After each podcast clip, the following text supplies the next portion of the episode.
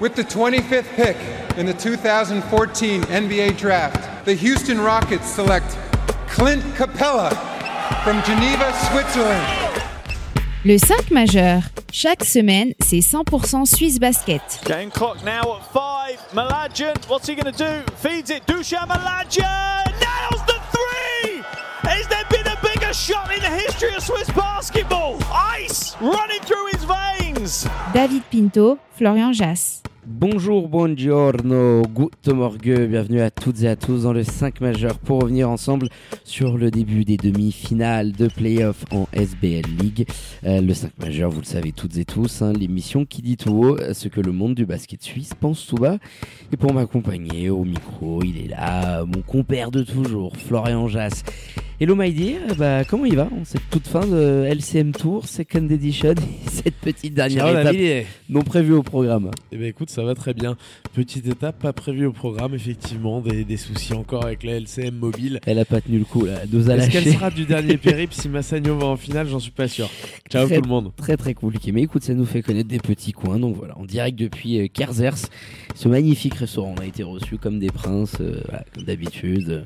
Bouffe asiatique, euh, magnifique. Ah, le petit Cinq vin, étoiles. 5 étoiles de sac majeur. Hello mon Flo. Alors justement, pour ne rien louper de l'actu Swiss Basket qui bat son plein, ainsi que celle de la NBA, avec le dénouement des finales de conférence, les Nuggets qui ont sweepé mes Lakers, quittent des Celtics ou du Heat pour euh, affronter le Joker en finale.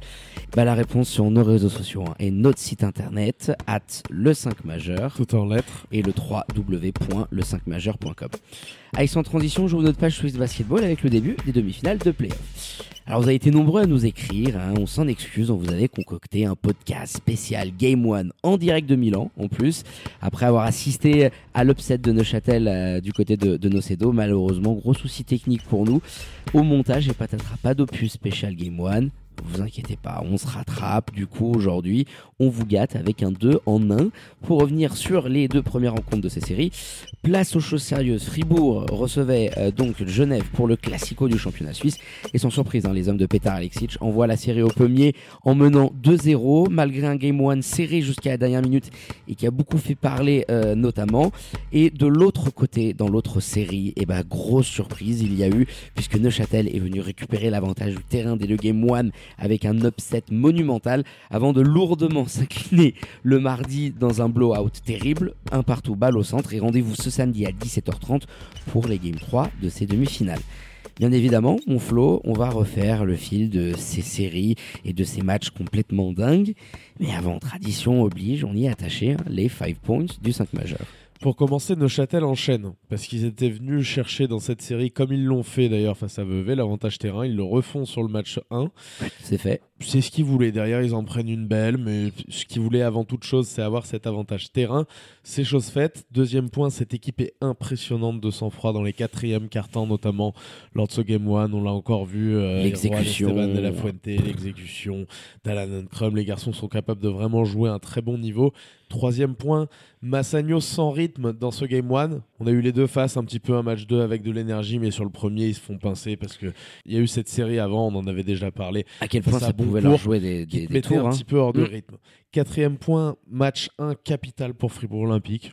On savait que les jeunes voient un petit peu à l'instar de Neuchâtel, elle a essayé d'aller récupérer l'avantage terrain sur une des deux rencontres. La première, il s'accroche, il s'accroche même très fortement et Ah, finalement Fribourg rien. la prend. Celle-ci, elle était ultra importante. Il fallait pas donner de la confiance pour le, aux jeunes voix, pour les Fribourgeois. C'est chose faite également. Et puis dernier point, Genève a cette rotation en moins qui lui aurait peut-être permis, notamment lors de ce match 1, d'être concentré pendant 40 minutes. Il leur manque un petit élément encore pour avoir euh, la carafe qui chauffe un peu moins parce qu'en plus Fribourg en face c'est une équipe qui peut te mettre une intensité comme ça énorme pendant un petit moment et ils avaient pris un troisième quart monumental de la part des Fribourgeois il leur manque quand même ça peut-être C'est clair, ouais, les Lions de Genève euh, qui sont néanmoins menés 2-0 avec ce premier match au pommier, facing elimination.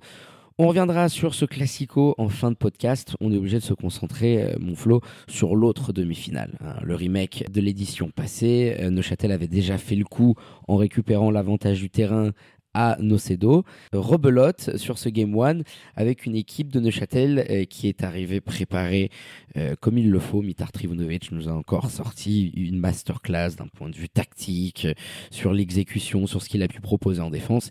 Et puis tu as su profiter à merveille du fait que, bah, ok, il y a de la fatigue de ton côté, mais quelques jours avant, tu jouais un Game 5 ultra décisif, un match d'anthologie face à Vevey que tu avais gagné. On se disait, tiens, à quel point la confiance, à quel point cette hype, tu peux essayer de surfer dessus. Bah, avec merveille, parce que tu es allé profiter du manque de rythme qu'avait Massagno à côté pour leur mettre une intensité folle dès les 20 premières minutes et t'emmener dans ce match et dans cet upset que tu es allé chercher derrière. Tu as surfé un petit peu sur l'euphorie de ce Game 5. Complètement. Euh, parce que tu gardes l'énergie quand même d'un moment comme celui-ci, surtout que le début de la série d'après est vraiment très rapproché pour le coup. Et tu fais payer à Massagno son manque de rythme parce que tu es une équipe intense depuis le début des playoffs, que tu as su l'être sur cette rencontre. Et ce qui m'impressionne surtout, parce que oui, sur la première mi-temps, Massagno souffre du rythme qu'ils n'ont pas. Ils prennent deux temps où ils sont un peu tournés dans tous les sens. Ils font un très gros troisième quart. Et malgré ça, dans le dernier quart, Neuchâtel arrive à réinverser une nouvelle fois la tendance, un petit peu le momentum, alors que Massagno avait été bon lors du troisième. Donc oui, il y a eu domination parce que manque de rythme en face, mais il y a également sur la fin de la rencontre un moment où tu te dis ah ouais Neuchâtel peut jouer les yeux dans les yeux en fait. S'ils arrivent à être concentrés à éviter les fautes comme ça a été le cas lors du game 1 c'est une équipe qui peut mettre en danger Massagno. Sans aucun doute hein, et je pense que ça s'est vraiment vu euh, tout au long de la rencontre. Il y a plus 12 à la mi-temps euh, t'es très très bon mais Massagno en face euh, n'y est pas du tout ils sont amorphes. Moi c'est les 15-20 premières minutes les plus dégueulasses que j'ai pu voir des Tessinois tout au long de la saison. Ils ont mal choisi leur moment. Et en fait, tu arrives à plus 12, et malgré le fait, et tu l'évoquais, que Massagno revienne avec un gros troisième carton, un Shannon Box qui se réveille, quand tu es dans le money time, bah, tu as quand même cette confiance de dire eh ben, on y est, tout le monde nous voyait euh, prendre un blowout, et on a plus de certitude que vous. Et dans, ce, dans ces moments-là, et bah, tu as des joueurs euh, qui, qui, sortent du lot, et tu as, en la présence de Juan Esteban de la Fuente, un sniper euh, qui est capable de coups de chauffe terribles, qui n'est pas bon durant les trois premiers cartons. Mais quand arrive le money time, et je crois que tu avais checké les stats, c'est le joueur le plus létal et il change tout. C'est complètement dingue. Il change tout, effectivement. Il prend des shoots qu'il prend habituellement, en fait. Mais surtout, l'efficacité avec laquelle il fait ça sur ses playoffs, dans ses quatrièmes cartons, c'est complètement ahurissant. Lui, ça va toquer très fort cet été. Alors, je sais, il y a possibilité qu'il reste à Neuchâtel on en discutait un petit peu avec tout le monde. Ça va toquer très très fort cet été. Et il faut pas oublier que Juan Esteban de la Fuente est en train de montrer en playoff qu'il peut être un Suisse dominant. C'est-à-dire, il aura peut-être pas la régularité sur toute la saison régulière, etc. Mais une équipe déjà bien servie en joueur suisse, elle peut offrir un vrai rôle à un joueur comme celui-ci. Oh, qui est en train de s'épanouir à Neuchâtel. Après, il reste à Neuchâtel. Mon grand, euh, vas-y, hein, les, deux pieds dedans avec Mitar Trivunovic, vu comme il t'a fait progresser cette saison. Et de toute manière, c'est le cas avec tout le monde. Regarde, aujourd'hui, du côté de Neuchâtel, tu as pas un gars pour lequel tu échangerais à un moment donné le niveau qu'il avait euh, cette saison par rapport à celui qu'il a maintenant. Tout le monde step up. Tu as Justin Roberts, forcément il y a le retour de Nate West, donc ça perturbe un petit peu le champ. Mais sinon, tout le monde est au diapason. Arkim Robertson, il a été invisible en défense toute la saison. Il domine sous les paniers. Ils ont vraiment une équipe costaud je suis obligé de te reconnaître ça. Euh, Mitar Trivunovic, aujourd'hui, il est en train de nous montrer que c'est un des tout meilleurs coachs du championnat. Et un putain de coach, faut le dire, les gars. Oh, ce qu'il propose tactiquement. Euh, l'année dernière, t'as déjà croqué Massagno. Là encore, ce que tu le fais. Et d'ailleurs, les, joueurs tessinois euh, ne s'y trompaient pas. Ils nous disaient tous, crois, ce qui nous a pondu en face, c'est très, très, très costaud. Et même Roby, à notre micro, nous confiait que ça allait être une série extrêmement dure. Kylian Martin, magnifique, qui arrive à son meilleur niveau, malgré les blessures à ce moment-là de la saison, qui va chercher une quantité de N1 qui est clutch. Arkim qui a plus de problèmes de faute et qui du coup devient dominant. Parce que Juan James, il a essayé de l'enfoncer 3-4 fois. Il a vu que l'autre il bougeait pas, il s'est dit mince. De toute façon, ça se voit. Ils sont diaboliques dans la préparation des matchs. Et c'est là où il faut offrir du crédit, certes à Mitar, mais aussi à Chad, qui l'aide beaucoup dans ce domaine. bien sûr. À l'équipe, la compréhension des joueurs, pour arriver sur des matchs. Et en fait, en face, si tu n'y es pas à 100%, parce que sur toutes les rencontres qu'ils ont jouées, et ça n'enlève rien à l'incroyable histoire de Neuchâtel cette saison en playoff, mais dans tous les matchs qu'ils ont pris jusqu'à maintenant, ils les ont pris parce qu'en face ça bégayait un petit peu le basket, Vevey, alors parce que tu fais des jouets aussi bien sûr, ils sont là. Si t'es pas vraiment dans un bon soir, Neuchâtel, ils peuvent venir te prendre parce que eux, Ils seront réguliers, ils essaient de bien attaquer les matchs, ils arrivent quand même à courir malgré peu de rotation. Ils étaient privés quand même sur le game 1 de Johannes Makis, de Saban Meij, qui aurait pu apporter un semblant de rotation, mais qui était en demi-finale du Final Four de NL1, donc ils ont sauté pour ce match-là. Voilà, mission réussie. Derrière, tu reviens quelques jours après en prendre une belle, parce que Massagno est aussi différent ils seront comme ça à, la riveraine. Ça veut pas dire que Neuchâtel n'en prendra aucun des deux, mais ils seront dans cette intensité qu'on a vu. Le seul curseur qu'ils ont eu régulier sur les deux matchs, c'est Dujan. Oh Vraiment dans son. Quel curseur Mon et, Dieu Et dans le podcast qu'on avait enregistré, on disait Dujan, il doit jouer un tout petit peu moins. Alors là, c'est facile de le lire parce qu'ils mettent un blowout sur le deuxième, mais 23 minutes 30 pions. Alors, il ne fera pas ça à chaque fois, mais tu as besoin de l'utiliser un peu comme ça et de rendre plus physique la série. Moi, ce que je trouve bien dans le blowout pour Massagno et peut-être que à la place de Mitard, alors il, a l'expérience pour lui, hein, mais j'aurais peut-être pas laissé à ce point-là le match partir en mode cassage de tronche, parce que Roby Gubitoza, qui avait un banc un petit peu serré, on l'avait évoqué aussi dans le podcast qui n'apparaîtra jamais, il a pu élargir, il a pu donner des minutes, et tu as des garçons, Nicolas Stevanovic en tête de liste, oh qui, qui, ont répondu, donc c'est dans du garbage face à des gamins, mais le mec, il te met quoi 7, 8 points? Ouais, Angelkovic aussi a, a, été dominant. Alors, il y avait un Angelkovic euh, un joueur qui joue euh, habituellement, mais Stevanovic était relancé. Koloduric, tu vois, en tout cas, il y en a un qui a fait un bon match. Il pourra peut-être s'en servir sur le reste de la série. Parce que euh, même si c'est 5-6 minutes, que, tu apportes cette, que tu apportes cette rotation et que tu restes dense dans l'effort physique comme tu as pu fournir lors de ce Game 2, je pense que c'est impératif. Euh, Stevanovic, il est du côté du Lyon de Châtel, je te l'annonce, il a 20-25 minutes minimum par match.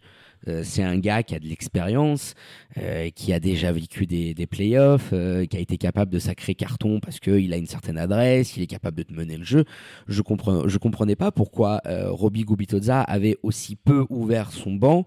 lors du premier match, tu évoquais Dujan Mladian, il prend 35-36 minutes sur le Game 1. C'est beaucoup trop, au bout d'un moment, il est cramé, il met 16 pions en première mi-temps, il en met plus que 4 ou 5 dans le deuxième acte. Et ça joue sur des petits détails comme ça. Il faut que, oui, Andielkovic te fait du bien, mais il faut que tu puisse un petit peu plus compter sur des gars comme ça. Et je trouve que Stevanovic te permet de souffler euh, Dujan et surtout de mettre une intensité constante. Et tu sais que c'est un levier qu'il faut actionner face à Neuchâtel. En face, tu as un coach qui est tactiquement, je pense, au-dessus euh, de Roby Gubitoza et qui est aujourd'hui en train de prouver euh, qu'il peut euh, tactiquement casser, casser la tête à n'importe qui. Donc il faut essayer de, bah, de trouver, comme je le mentionne souvent, les, les leviers activés. Donc oui, je te rejoins sur le fait que ça a permis à Roby de se rendre compte qu'il y a des mecs qui sont là, qui sont présents et que sur un Game 3 à Neuchâtel, c'est ça, ça, peut qui donner un avantage. un petit peu sur ce Game 2 pour Neuch. Alors c'était la même histoire face à Vevey, hein. ils ont balancé très vite en mettant des jeunes à chaque fois. 45 ce qui me gêne un petit peu que tu aies pu faire appel à une rotation plus large et que parmi ceux-là, tu peux en choisir un éventuellement pour accompagner la rote sur les deux matchs à la riveraine. Et ça change le paysage de cette série si tu arrives à jouer plus large avec des joueurs qui répondent présents, bien entendu. Si les mecs passent à côté. Et tu as un signe qui va dans ce sens-là, il faut aller la tenter selon moi. Et puis après, il y a eu des bons ajustements parce qu'on parle de tactique. Ils se sont retrouvés dans une situation euh, au match 1 où absolument du côté de Neuchâtel en défense, c'était clair, il fallait laisser shooter Martino qui avait pris 5 ou 6 shoots, je crois, du parking sur cette première rencontre. 1 sur 5, Et, euh, et s'il les met, tant mieux, il nous bat. Et eh ben non, il les avait pas mis. Donc sur ce deuxième match, ils se sont retrouvés beaucoup moins dans cette situation et dans d'autres traquenards que leur avait tendu Mitard. Puis ils ont répondu présent à travers les perfs individuels de Dushan et de Shannon Buggs. Les deux, c'est un petit peu le curseur de cette équipe de Massagno pour l'instant qu'on fait un premier match correct et un deuxième match où ils sont, euh, bien, ils portent leur équipe. Un partout, balle au centre, euh, la série qui s'en va à la riveraine. Il y aura encore des petits ajustements et de la même manière, hein, alors c'est pas l'heure du pronostico, mais de la même manière que lorsqu'ils recevaient Vevey, je les verrais bien en prendre et aller en chercher un petit. Ah, il se dessine dans ce scénario-là, c'est ce qu'il voulait. Euh, Neuchâtel, ils sont quand même spécialistes dans l'upset de Dingo, suivi d'un blowout monumental. C'est-à-dire que quand ils paument, ils font pas semblant. Ils reposent tout le monde, qu'ils en prennent 30 ou 50, c'est la même. Là, ils en prennent 45. Le deuxième acte trimé à rien. Et c'est vrai que voilà, dans les clés, il va falloir essayer de verrouiller un Dujan Mladian euh, qui est incandescent en ce moment. Isaiah Williams, je crois pas qu'on l'a évoqué, qui est sorti après 8-9 minutes de jeu, qui a pris un énorme coup euh, dans la bouche, euh, il a saigné de partout, il y avait du sang euh, euh, sur tout le terrain. Le nez, hein, et le nez, rentre pas, il me, semble. au niveau de du haut de la bouche et le nez, à surveiller. Alors je pense qu'il n'est pas rentré. Mascoki sur les rencontres à la Riveraine, tu penses? En mode Jalen Brown Pourquoi pas, euh, Pourquoi pas. Mais oui, il Ou pourra leur faire du bien. Martinez pour Mais- les aficionados de 3-3. C'est- Ou, ou très bien joué. Mais voilà, sans ton capitaine, c'est vrai que tu es quand même allé poser un blowout, un partout, balle au centre. Ils savent de toute façon, Massagno, euh, comment ils peuvent perdre les matchs face à Neuchâtel. S'ils mettent pas assez d'intensité, s'ils rentrent dans, ce scénario qui peut euh, satisfaire les attentes euh, de Mitard et des siens. Il faut qu'ils accélèrent aussi un petit peu parce que ils l'ont fait sur le deuxième match et sur le troisième quart-temps, notamment aussi du Game One. Il faut qu'ils accélèrent le jeu, qu'ils jouent quand même un petit peu plus vite que d'habitude parce qu'ils ont des points faciles à aller chercher face à cette équipe de Neuchâtel et c'est quelque chose auquel ils vont devoir porter beaucoup plus d'intérêt, les Tessinois, pour se rendre la tâche facile. Affaire à suivre donc euh, samedi du côté de la riveraine pour cet acte 3 qui sent la poudre entre Neuchâtel et Massagno. Allez mon Flo, on bascule sur l'autre demi-finale, le classico du basket helvétique entre Fribourg Olympique, le champion en titre, et les Lions de Genève de Dragan Andrejevic qui surfent sur cette magnifique dynamique euh, de cette fin de saison. Euh, tu avais sweepé le bébé Seignon avec quand même pas mal de, manières hein, sur l'ensemble des rencontres. Tu avançais avec beaucoup de confiance, une rotation limitée certes, et t'as pas été loin. On l'avait annoncé dans notre preview de cette demi-finale. Euh, Il y a matière à à aller embêter euh, Fribourg. Alors même si Montet a amené un petit peu d'intensité, euh, à l'instar de ce qu'a pu faire Neuchâtel, essayer de jouer là-dessus, ça joue à pas grand-chose. Même si Fribourg a été plus ou moins dans le contrôle du game one, tu reviens, ça, ça a quelques postes que ça se passe, mais Olympique a toujours des solutions. Boris euh, en, en ligne de mire euh, qui, qui permet à cette équipe que, de- ils, ont, ils ont vraiment beaucoup de monde. intouchable. Genève a été là dans ce Game 1. Euh, Maintenant, pour eux, ça va être très clair. Tu arrives à 0-2 à la maison, tu as envie d'y mettre un 2 partout balle au centre et de dire que sur ton parquet, bah, tu peux gagner contre cette équipe-là. Euh, J'ai du mal à y croire personnellement. Pourquoi pas aller en chercher un? À partir du moment où tu vas chercher le premier, derrière, ma foi, on a déjà vu ça. Maintenant, quand même, Fribourg sur quelques séquences peut faire très très mal à cette équipe-là. On l'a vu, je le disais, euh, dans le troisième quart-temps du match 1, mais dans le troisième quart-temps du match 2 aussi, de toute manière. Ils sont sur une intensité, un niveau que les Lions ne peuvent pas supporter. Et pourtant, ça joue bien. Ils les font chier. Tactiquement, il y a un gros duel, il y a des choses intéressantes. On a vu Milos Jankovic, notamment lors du Game 1, parce que sur le deuxième, avec le blowout, il essaye de relancer un peu Antonio Ballard, de lui faire faire des grosses minutes. Mais sur le premier, ils utilisent beaucoup Milos parce que ça peut être une arme anti-Kiss Clinton. Et le plan, il a été très clair du côté des Fribourgeois. C'était absolument faire jouer Kiss sur toutes les phases de jeu. Donc sur des écrans, sur du jeu sur demi-terrain, mais aussi à la relance. Et on l'a vu énormément, Milos Jankovic remonter le ballon. C'est fou, dribble dans le dos, Et euh, tout de suite demander, et tout de suite demander forcément à Keith Linton d'être actif en défense. de Donc faire là, tu utilises, tu rends les choses difficiles. C'était bien joué, ça a été un des gros duels de ce match-là. Incroyable ce, ce match-up. En tout cas, enfin, moi je me suis rigolé. Milos qui va pivots. se jeter au sol quand il perd le ballon, là, qui se fait bâcher, qui va se jeter au sol derrière dans les mains de Keith Clinton qui partait en transition. Il Et les deux ils sur le finissent parquet. par terre. Oh Non, il y a eu un sacré duel. Ce premier match était vraiment plaisant. On l'a vu sur YouTube, pas dans la salle, ça change un petit peu. Mais en tout cas, ouais, il était plaisant à regarder parce que les jeunes voix sont malgré tout allés titiller Fribourg Olympique, qui a parfois défendu à 6. hein. Ah oui, avec cette- cet incident, enfin ce fait de jeu qu'on est obligé de, de mentionner, tu évoques donc euh, cette action, il reste à peu près une 40 à jouer de mémoire euh, dans le dernier carton. Euh, Fribourg Olympique ne mène que de 3 points, donc c'est vraiment euh, showtime, money time. Le ballon arrive euh, au niveau euh, de Noé Anabir qui est à 45 degrés, euh, collé au banc fribourgeois. Donc vous savez que Petar Alexic aime bien être très proche du terrain. Et là, je sais pas qu'est-ce qui s'est passé. Mon pétard, il a eu les fils qui se sont touchés. Il a mis le pied sur le terrain et il a un geste qui fait penser qu'il cherche à intercepter le ballon.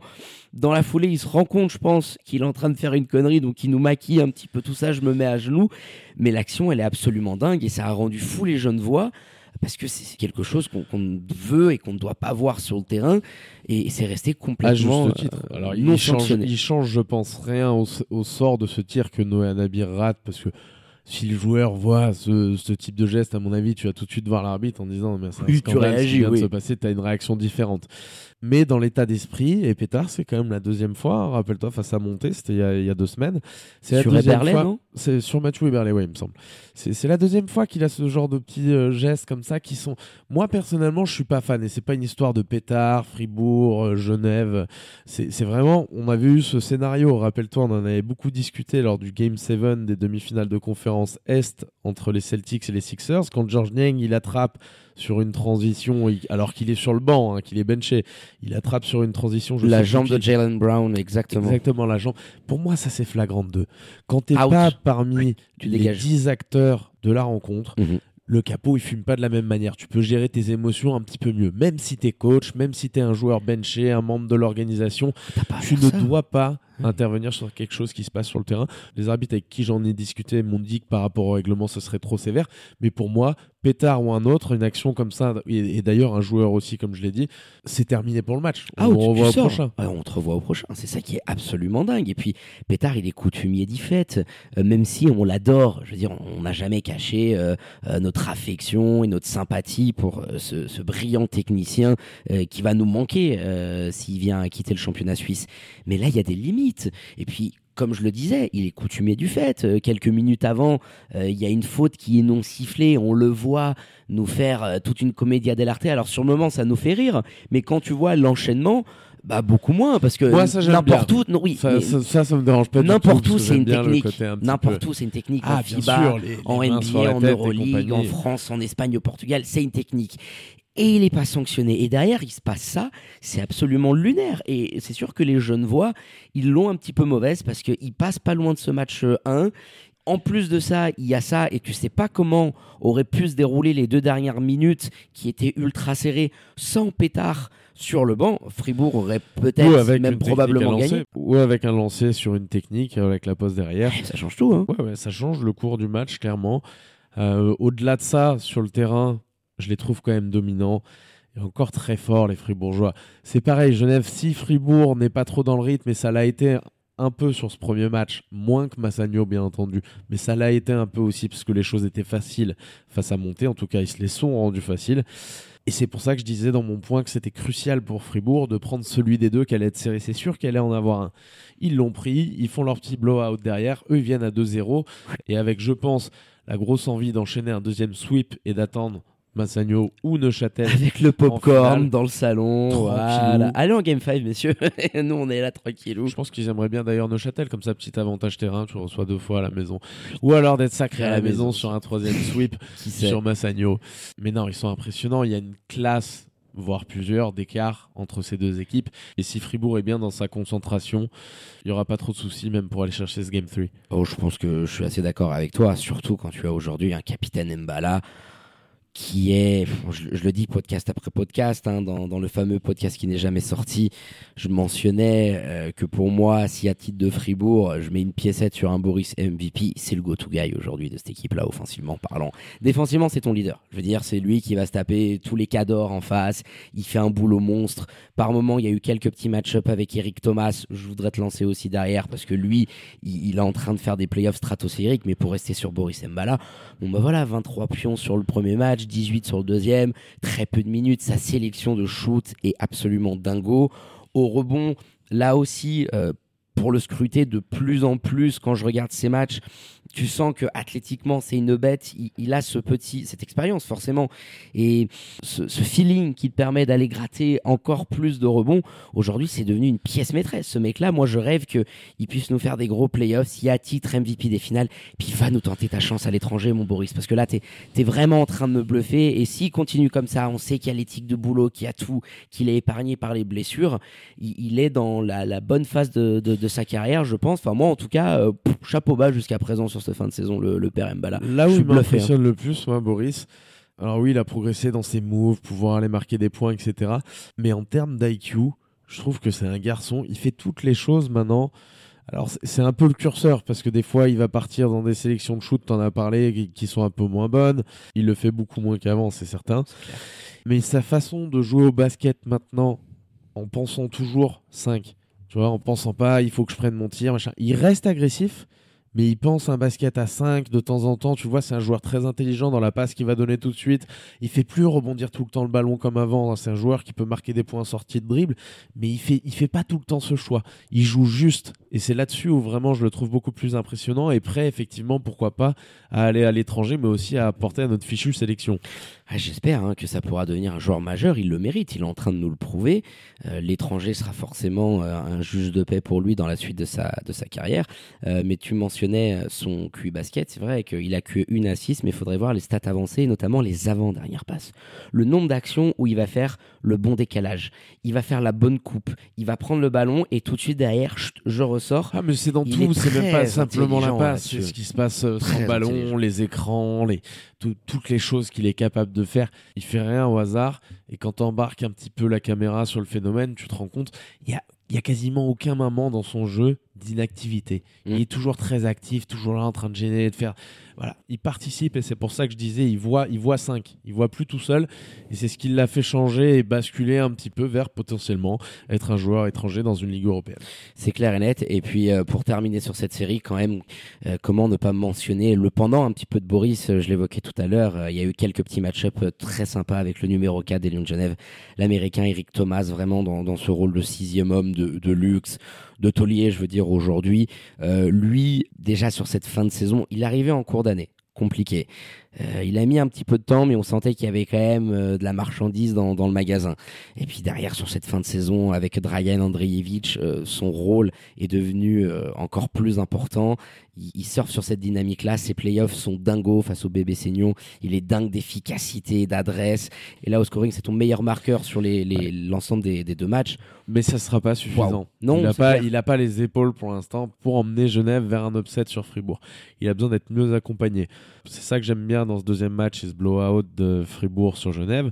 On peut donner le crédit à Dragan d'essayer de relancer encore un peu plus dans cette série, de donner des minutes. Alors, il n'a pas forcément répondu au scoring, mais à Clayton Lesan, qui l'a beaucoup fait jouer. À 38 Euh, minutes. il, hein. il va avoir besoin d'un deuxième garçon, comme ça, une vingtaine de pions. Et il a essayé, à mon avis, d'aller le chercher sur cette rencontre avec Clayton. Mais oui, Eric Thomas, je te rejoins. Ma- magnifique, toujours réglé sur ses playoffs. Des deux Costaud, côtés lui. du terrain, il a une très très Oh, belle oh, oh. énergie. Et c'est en grande partie à cause de lui que les Genevois étaient tout près de prendre cet avantage terrain lors du Game 1. Ouais, mené 2 à 0 hein, maintenant les, les Genevois qui vont devoir jouer euh, face à l'élimination pour ce Game 3 euh, du côté du pommier. Euh, on va envoyer, mon Flo, notre petit instant pronostico, parce que je pense qu'on a été assez complet hein, sur ces deux premiers games de ces demi-finales. L'instant prono du 5 majeur qui n'est toujours pas sponsorisé par les loteries romandes. Tiens, on va... pas nous écouter parce que tu leur fais tellement d'appels du pied pourtant. C'est cadeau. À force, à la longue, à l'usure, à l'usure, j'irai le chercher. Euh, trêve de plaisanterie, on va rester sur ce Fribourg versus Lyon de Genève. J'aimerais te lancer avec, tiens, euh, la clé du match pour moi, j'aimerais ton avis. Slobo Miljanic, forcément toujours beaucoup d'affect parce qu'il a brillé à Fribourg. hein. L'année dernière, euh, c'était absolument dingo ce qu'il nous faisait là-bas. Il est muet. Euh, 10 points dans le premier match, 6. C'est vraiment la bascule, puisque tu évoquais du scoring. Tu as besoin de Clayton Le JD Page est là, mais Slobo aujourd'hui me déçoit sur ces deux premiers matchs. Ça peut être la bascule pour les Lions de Genève euh, s'ils veulent essayer. d'en- Lui ou. Clayton, ils ont besoin de vraiment un des deux mecs qui soit à une vingtaine de points, je pense, pour gagner. Allez, je mets quand même une piécette sur le sweep de mes fribourgeois. Ah, le suspense, tu es dans ai cru. Euh, parce qu'il y, a un- il y a un gros écart quand même, je trouve, collectif entre ces deux équipes-là. Faut pas oublier que même si elles se sont toutes les deux bâties sur le tard, il y en a qui ont traversé un peu plus ensemble du côté de Fribourg Olympique, rotation plus fournie. J'ai du mal à voir comment Genève peut faire mieux que lors de ce Game 1. Euh, ça, ça va être compliqué. Défensivement, je les avais trouvés très bien. Ça avait quand même pas suffi. Donc euh, 3-0 Fribourg Olympique sur un match accroché quand même. Peut-être après prolongation d'ailleurs. Hmm. Ah, tu me connais, gros fan d'Overtime. Ah, Et puis après les deux blowouts qu'on s'est tapés sur euh, ces Game 2, ça nous ferait du bien. Euh, J'aimerais aussi mettre les Lions de Genève euh, pour euh, ce qui pourrait être potentiellement être le dernier match de la saison au pommier.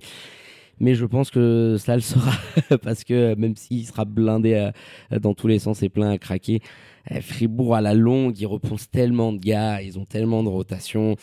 T'as un Matthew Milon qui est complètement discret sur ces deux premiers matchs. Enfin, trop d'options, trop de, trop de talent. Et c'est ce que je disais dans le podcast Fantôme euh, et même dans le preview. euh, Fribourg, c'est des requins.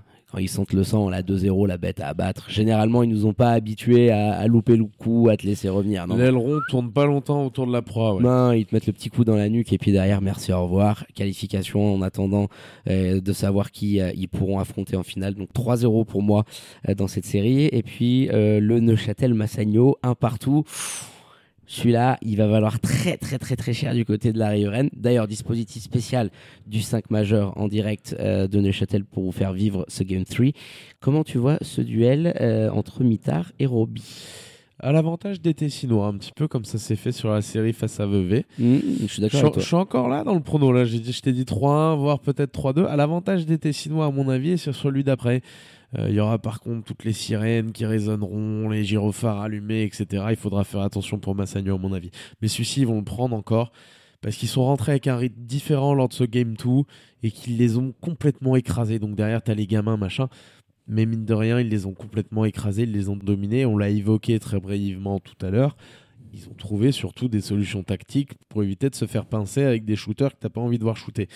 C'était un des gros trucs, il y aura beaucoup d'ajustements, mais c'en était un des gros points de discussion à mon avis pour les deux coachs après ce Game 1 et surtout pour Hugo Bitozza. Donc solution trouvée, je, je les vois s'imposer ouais, assez, assez facilement encore une fois je pense avant de souffrir beaucoup plus lors du Game 4.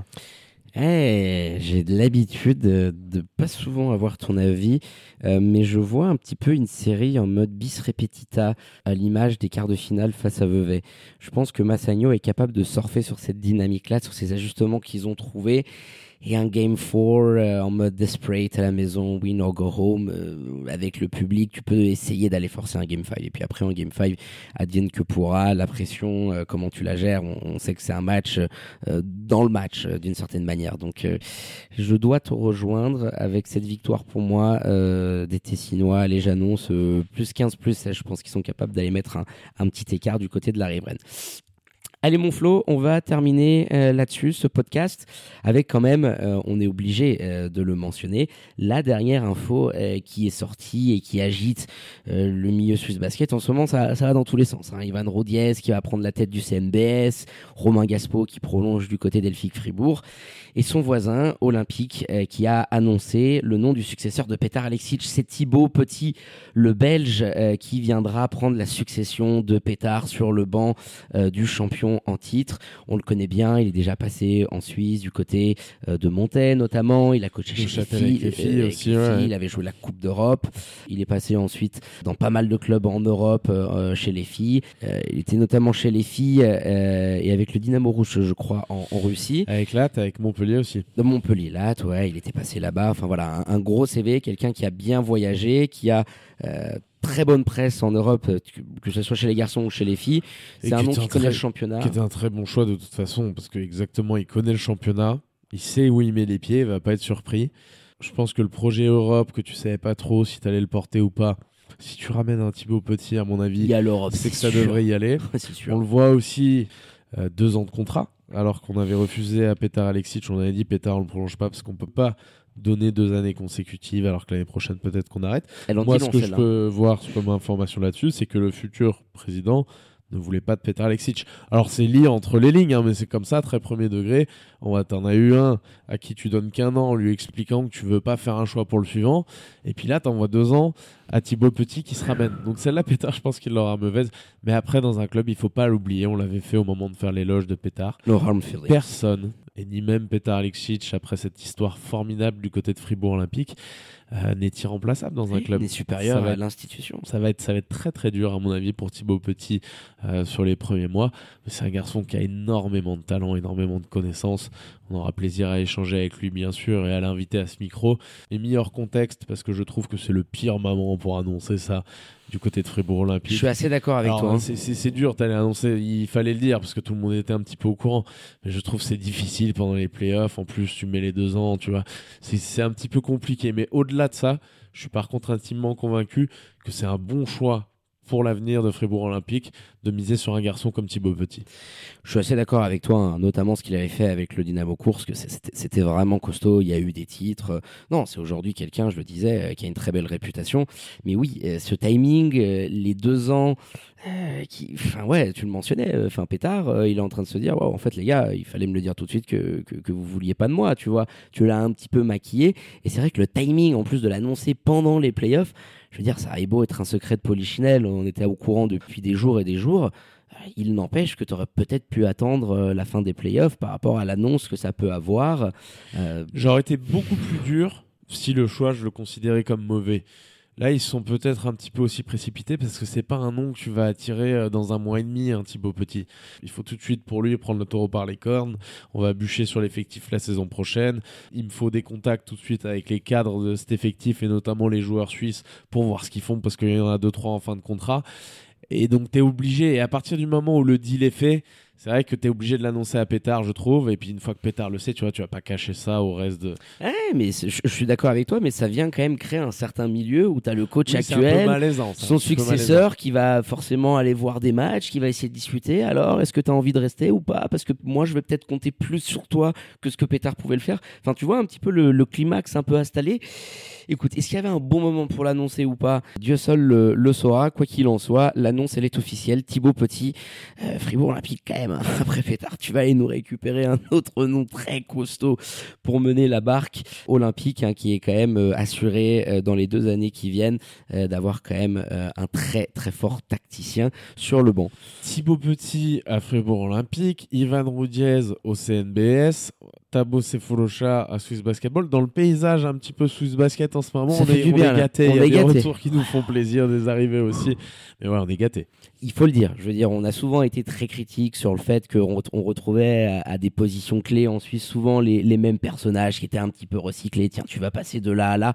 Là, il y a de la compétence. Alors, ça vient de l'étranger, oui, certes. et alors Roudiez, je comprends. Voilà, Ouais, ça et- vient de l'étranger, mais c'est un garçon qui, encore Oui, une fois, sait où il met les pieds. Voilà, ils connaissent le championnat et voilà Roudiez, Petit, euh, Tabo Sivolocha qui va avoir des responsabilités dans Players Development à la fédération. Ce sont des avancées très intéressantes, géniales. Donc voilà, bravo à Swiss Basketball pour ces choix euh, qui ne pourront bah, que, que faire avancer notre basketball suisse qu'on a tant besoin. Allez mon Flo, on va terminer euh, là-dessus ce podcast spécial sur ces Game One et tout. Allez, euh, petit repos euh, dans cet hôtel avant de repartir demain, le train à la première heure pour aller à Genève récupérer la LCM récupérer mobile. déjà la- l'iPad dans la LCM mobile que j'ai oublié. Cet aller-retour demain matin, il va piquer. Mais bon, ça rendra ce périple un peu plus mémorable qu'il ne l'était déjà, mon petit Pint. À bientôt, les amis. On se revoit très vite. De toute façon, ça a enchaîné. Là, on va Pas de repos, hein. C'est fou là. Ciao tout le monde. Allez, ciao mon Flo. Allez, quant à moi, il ne me reste plus qu'à vous dire de prendre soin de vous. Hein. Faites pas trop les feux folles et les foufous. Et sortez couverts et bien évidemment connectés à nos réseaux sociaux et notre site internet pour ne rien louper de l'actu Swiss Basket et NBA. Très bonne journée à toutes et à tous. Je vous embrasse et à très bientôt pour un nouvel opus du 5 majeur. Ciao, ciao.